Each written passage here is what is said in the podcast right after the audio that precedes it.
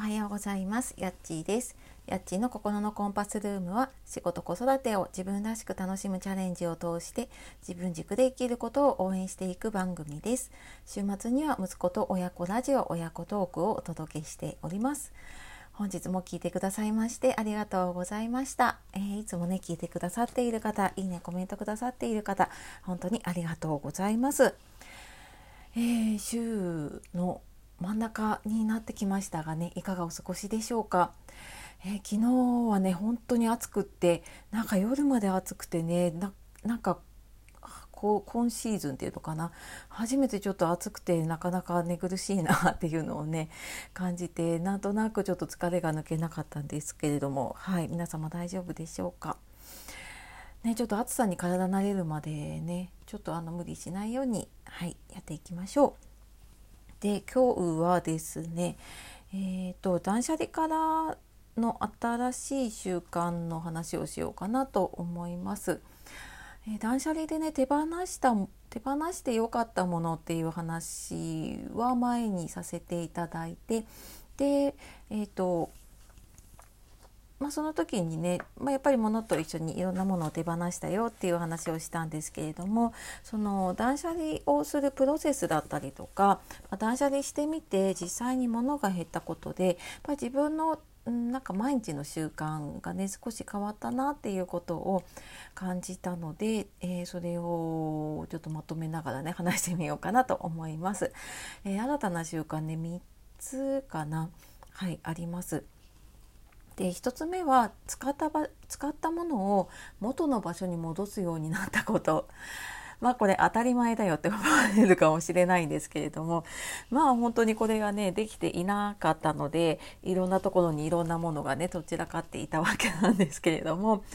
うんと、物の置き場所がねあの一回決まってくるとやっぱそこにちゃんと戻す習慣ができてくるっていうのとあとそのやっぱ戻さないでこう適当にやっていってって後でこうまとめて片付けることの大変さっていうのかな。それを今回思い知ったのであの使ったものねあ後でやろうじゃなくてもうなんかそんなに何分も変わらないなっていうのも、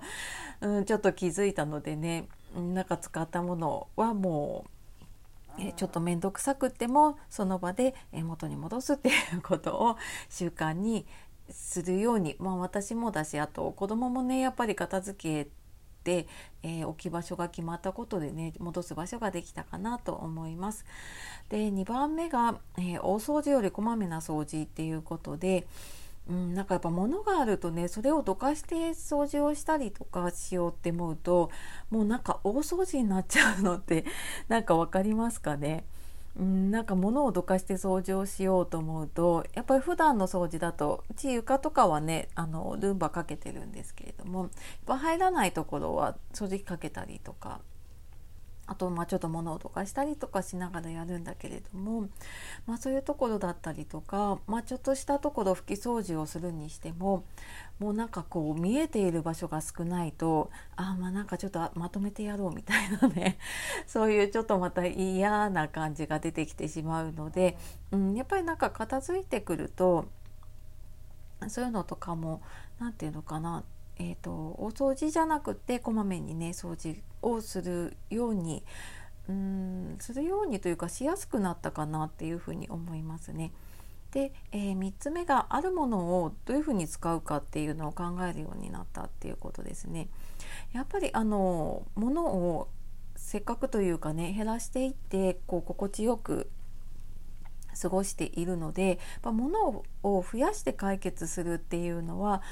んなんかねちょっとちょっと待ってって自分で 考えるようになったなって思いますね。であのなんかその不便だったことがあった時に今まではじゃあなんかこうねアマゾンとか調べてポチって買えちゃうし次の日には届くしと思ってなんかそうやってやってたんだけれども結局なんかそれでも根本的なところが解決してないっていうのかなうん、あの元々のその使いやすいシステムというかね仕組みを作っていくことで解決することってあると思うんですね。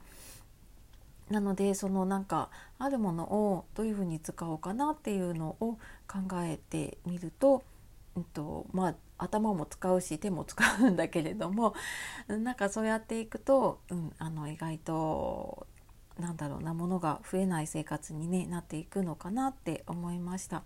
で私もなんか断捨離でねあなんかずっとしまってたものってあもうなんかあれ使えないなと思ってしまっていたもの。でも引っ張り出してみるとなんか昔使ってたね一眼レフのキャノンのカメラとかなんかもう重いしうんなんとなく持ち歩くのも面倒くさいしなと思ってしまってたんだけどやっぱ使ってみるとその写真を撮る機能って今あるあのもうちょっとコンパクトなね一眼レフを買っちゃったんだけれども なんかそれよりもやっぱり全然こう写真というかねカメラとしての機能ってすごい高いなっていうことに気がついてで結局なんかこの処分しようと思ってたものが、えー、一軍に上がってきたっていうのかな。もうそれをえっ、ー、と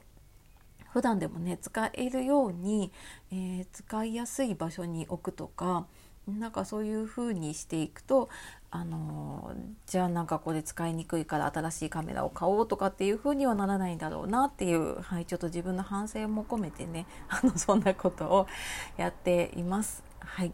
のでまあ多分ねそれぞれの方でもともとの習慣も違うしそこからじゃああのどんなことに気づいてねどうしていくかって違うと思うんだけれども、うん、あの自分と向き合っていくのの手取り早い、うん、片付けはねえーと、もので成果も出やすいのでなんかそういう時間を、まあ、私もちょこちょこですけれどもね取りながら、えー、心地よく、まあ、気持ちもねあの空間もすっきりできたらいいなって思っています。はいというわけで、えー、今日も最後まで聞いてくださいましてありがとうございました。えー、素敵な一日をお過ごしください。さよならまたね